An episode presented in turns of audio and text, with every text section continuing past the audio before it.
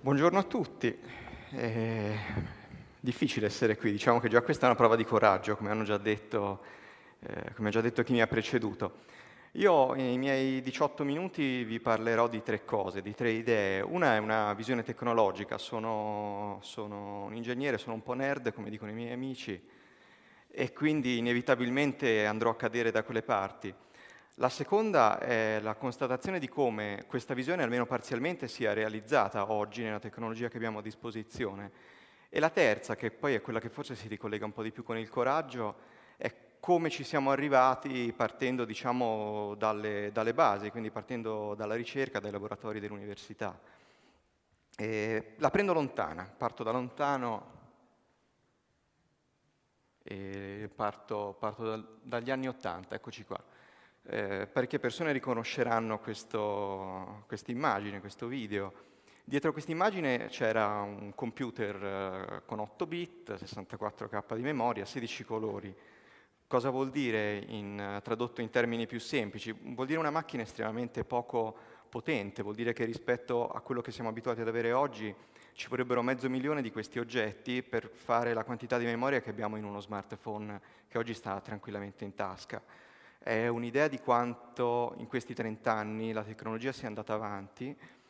È un'idea, era il 1982, in, in quegli anni IBM pensava che avere un computer in casa fosse assolutamente inutile per la maggior parte delle persone. Era l'epoca in cui questi oggetti, gli home computer si chiamavano allora, facevano la loro comparsa nelle camerette dei ragazzini che iniziavano a appassionarsi all'informatica con questi, con questi oggetti. Nel 1984, cioè due anni più tardi, uno scrittore, eh, va bene che faccia così, uno scrittore di fantascienza sconosciuto all'epoca, si chiama William Gibson, pubblicò il suo primo romanzo, si chiamava Il Neuromante. Il romanzo inizia con questa frase, dice il cielo sopra il porto aveva il colore di una televisione sintonizzata su un canale morto. È un incipit importante eh, per due motivi principalmente. Il primo è che è un po' il filo conduttore di tutti i suoi romanzi, ci sono metafore tecnologiche,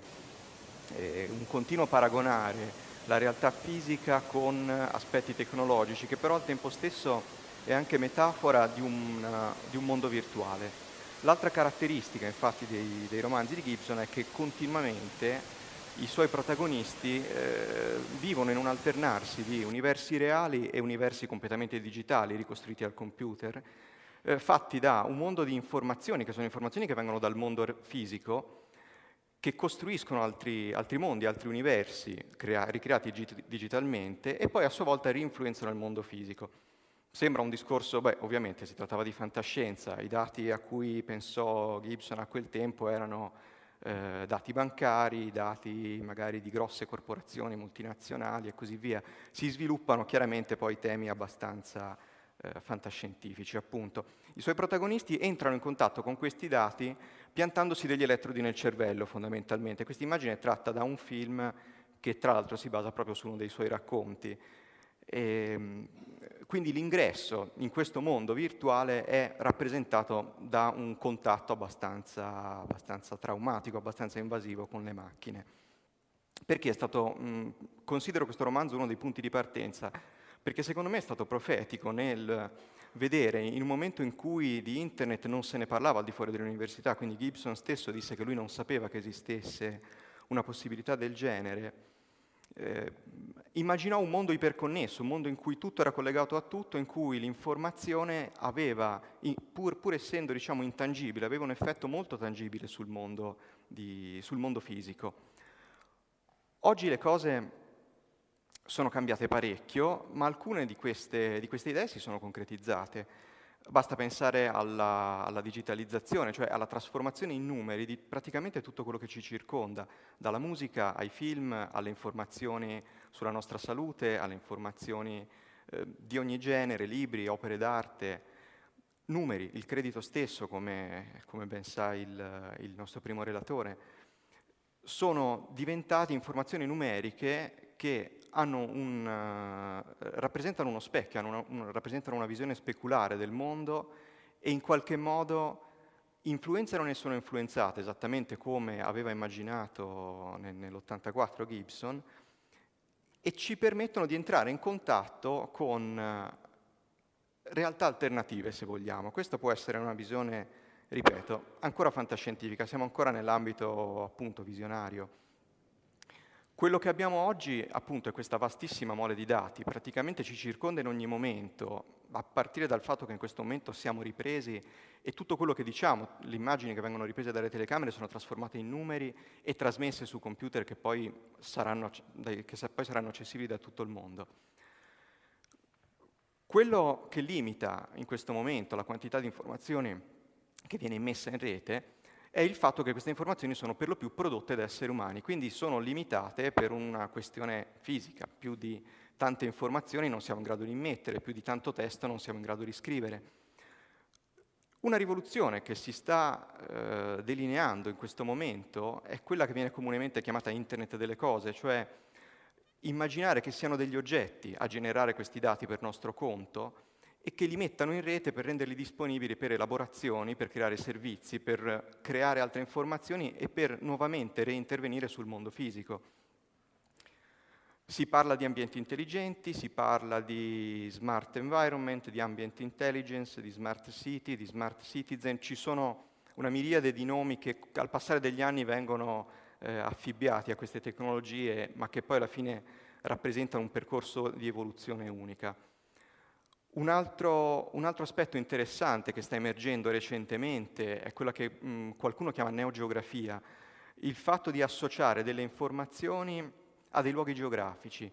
quindi non soltanto arricchire il luogo geografico con informazioni utili, il traffico, il, le informazioni meteorologiche, ma anche con informazioni che possono essere legate alla vita di società. Lascio un messaggio virtuale appeso a un muro su un, su, in un locale. Ci sono tante applicazioni già oggi con le quali noi facciamo check-in nei posti che visitiamo e troviamo i messaggi, le foto, sappiamo se qualcuno dei nostri amici è stato lì e anche questo, se lo vogliamo inquadrare in un contesto più ampio, rappresenta una sorta di mondo virtuale come quello che aveva ipotizzato Gibson, solo che anziché entrarci piantandoci dei, degli elettrodi nel cranio, ci arriviamo tramite degli strumenti che in qualche modo sono estensioni della nostra percezione, che sono i telefonini, eh, domani magari saranno occhiali particolarmente sofisticati e così via, e ci permettono di sovrapporre alla realtà, come vediamo in questa in immagine, delle informazioni che eh, aumentano il contenuto utile, diciamo, per, per il nostro punto di vista di questa realtà. Si parla di realtà aumentata. Questa è la visione. Eh, che cosa c'è oggi di concretamente disponibile e come questa visione si sta lentamente, secondo me, trasformando in realtà. Potevamo stupirvi con effetti speciali e colori ultra vivaci. Ok, basta così. Ma noi siamo scienza, non fantascienza. Del resto il... Del resto il palcolor lo abbiamo inventato noi, diceva lui. Anche questo è l'ultimo tocco vintage della presentazione, lo prometto. Ehm, che cosa c'è di concreto oggi? Cosa, come questo mondo sta entrando nella nostra vita, a volte senza che ce ne rendiamo neanche conto? Vi faccio tre esempi. Uno è un protocollo, è uno standard, una parolaccia, mi rendo conto, si chiama DLNA. Se andate in qualunque negozio di elettrodomestici, dal Media World, Euronix, Unieuro, lo trovate nei televisori che potete acquistare. Se comprate un televisore di quelli collegati a internet, come si usa dire, ha funzioni di questo tipo che mi permettono con un telefonino di quelli non nemmeno troppo recenti di mandare foto, di mandare immagini, di vedere sulla televisione il filmino che ho girato il giorno prima in, in gita con gli amici. E questo in un modo relativamente semplice, senza bisogno di avere grosse conoscenze, senza bisogno di essere esperti di computer, rappresenta l'aspetto della multimedialità, come si usa dire, che in qualche modo ci segue in ogni momento, ci permette di riprendere, ci sono mh, pazzi scatenati che fanno le riprese quando magari si, si, buttano giù da una collina in mountain bike o quando si buttano da un monte in parapendio, riprendono tutto quello che succede, poi corrono a casa e lo rendono disponibile in rete.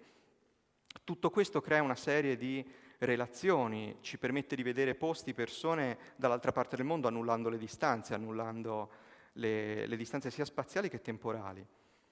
Passo all'esempio successivo, l'automazione domestica. Eh, beh, qui io, la slide prende soltanto uno dei protocolli, si chiama Connex, è, lo standard europeo per queste cose, però ne esistono almeno un'altra decina non standard, soluzioni individuate da aziende che permettono di collegare tutta la parte elettrica e elettronica della casa. A cosa serve? Eh, per esempio posso collegare tutte le lampadine che si, che si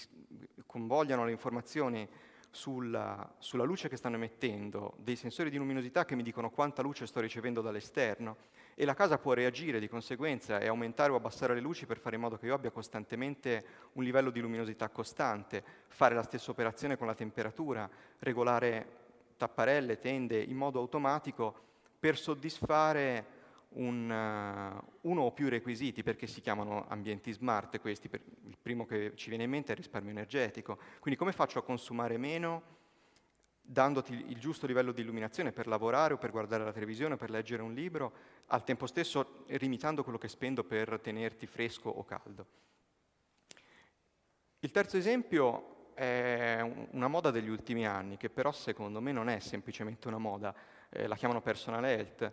in generale eh, stanno mh, comparendo sul mercato tutta una serie di dispositivi che permettono di rilevare i nostri dati biometrici, dai cardiofrequenzimetri che si usano quando si pratica attività sportiva, a bracciali che consentono di misurare la pressione e sono magari utili per persone che hanno eh, malattie o, o, malattie da tenere sotto controllo, sono bilance che ci misurano, ahimè, la massa grassa e la mettono immediatamente a disposizione dei social network e così via. Strumenti che misurano i nostri cicli di sonno e di sveglia per capire se, siamo, se ci stiamo riposando abbastanza oppure no. Ci sarebbero tanti altri esempi, io mi limito a questi. Qual è il, il limite di questi oggetti? È quello che in campo tecnologico di solito si usa la metafora del silos, cioè del contenitore ermetico che eh, mantiene separate le informazioni nel nostro caso, cioè tutte le informazioni che riguardano l'audio-video, l'automazione, la telefonia, la nostra salute, qualunque dato digitale ci riguardi, oggi è chiuso dentro questi contenitori e difficilmente si riescono a estrarre queste informazioni per creare dei servizi più sofisticati basati sulla, eh, sulla correlazione tra informazioni di natura diversa. Questo è il limite che, eh, che, abbiamo individuato ed è il limite che abbiamo cercato di superare nella società con, con gli amici con cui poi ho messo, ho messo, in piedi la società di cui sono amministratore. Abbiamo cercato di riprendere, di ripartire da zero e di riprogettare una piattaforma, siamo tecnici, ci piacciono i disegni fatti a blocchettoni, una piattaforma pensata fin dall'inizio per astrarre i dispositivi che ci circondano, quindi per tradurre in un modello, de, un modello dati, si chiama, eh, tutti gli oggetti che ci circondano. Una lampadina per me è un oggetto che emette luce, può essere una lampadina, può essere un neon, può essere una luce colorata RGB, non è importante. Una videocamera per me è un oggetto che trasmette immagini e che se è motorizzata posso controllare dandole dei comandi per zoomare, per spostarsi. Una telecamera può anche produrre degli eventi, perché magari ha l'intelligenza a bordo per rilevare moto e comunicarmelo, e così via. La cosa importante di un modello dati astratto è che a prescindere dal tipo di tecnologia che sto utilizzando, quindi a prescindere dalla telecamera o dalla marca della luce o dalla, dal protocollo che è stato usato per interconnetterli, ho un sistema software che è in grado di ricevere queste informazioni, elaborarle e compiere delle azioni per conto dei suoi utenti che siano intelligenti o quantomeno diciamo, utili, che rispondano a una, a una sua esigenza. Questo sistema non è, non è, l'unico, ce ne sono altri, ah, si differenzia per un motivo che la maggior parte di queste, di queste sperimentazioni sono chiuse all'interno dei laboratori, sono eh, confinate nelle, nelle, università o nel, nel CNR, per esempio da noi a Pisa. È difficile che arrivino in campo perché è molto difficile eh, sono costose, richiedono tanto lavoro mentale, come diceva prima eh, l'ingegner Dameri, non sono materiali, sono risorse eh, mentali delle persone che devono lavorare, che devono produrre del software, delle forme di vita digitali, come ci piace chiamarle, cercare di dare, di dare loro un, una collocazione utile, una, una, funzione che per l'utente non sia semplicemente il gadget tecnologico o una cosa astrusa che non si riesce poi a controllare. Abbiamo trovato una nicchia di mercato, siamo stati anche relativamente fortunati. Eh, il mercato del, del, lusso, come dice appunto il titolo della mia presentazione, sono mega yacht, sono delle bestie di metallo galleggianti lunghe 45, 50, 70, 80, 90 metri, per superfici che vanno dai 400 ai 500 metri quadri. Sono chiaramente la migliore eh, piattaforma di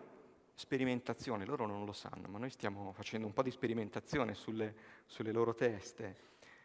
per cercare di portare in campo queste tecnologie software, di integrarle con quelle che sono le loro esigenze, e sono parecchio esigenti, per capire come si possono poi riportare queste funzioni in un contesto più semplice, più abbordabile da un punto di vista economico e soprattutto più concreto, perché talvolta, come potete vedere, eh, c'è, un, c'è un, lusso a volte che mette un po' soggezione, non,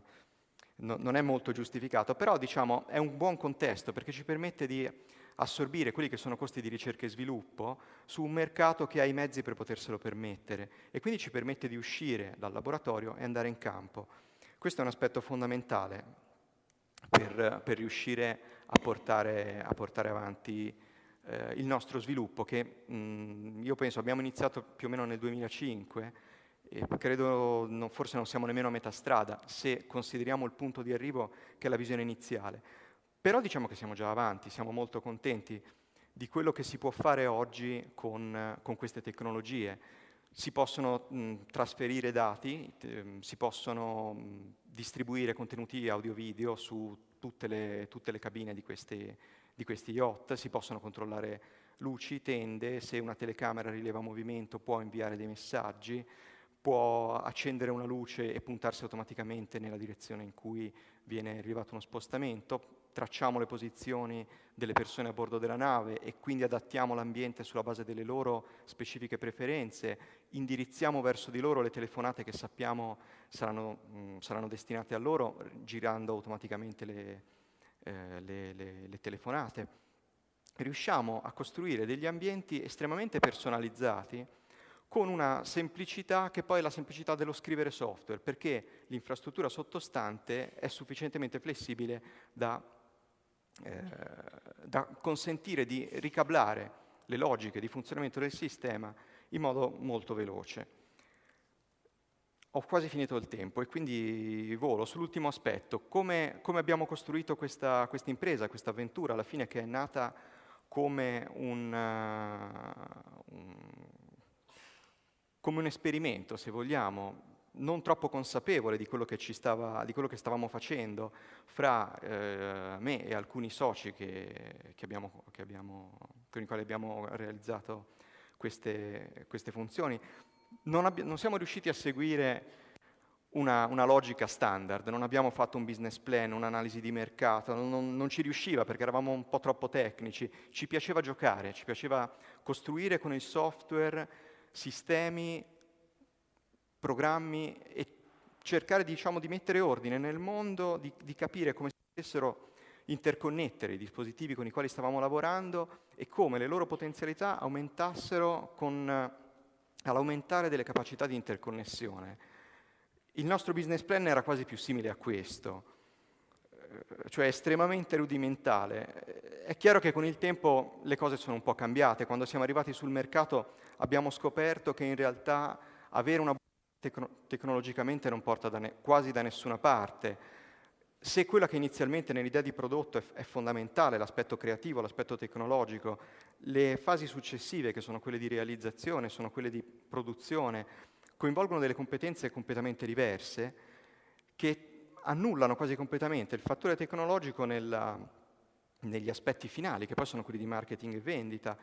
e sono quelli che ci fanno capire che alla fine tutta questa tecnologia, tutta questa visione, nel momento in cui torna nelle mani di un utente, che non è un utente nerd come siamo noi, ma è un utente che vuole fare delle cose in modo semplice, veloce e che vuole che funzionino senza eh, doversi preoccupare ogni volta di fare il reboot di, di qualche PC.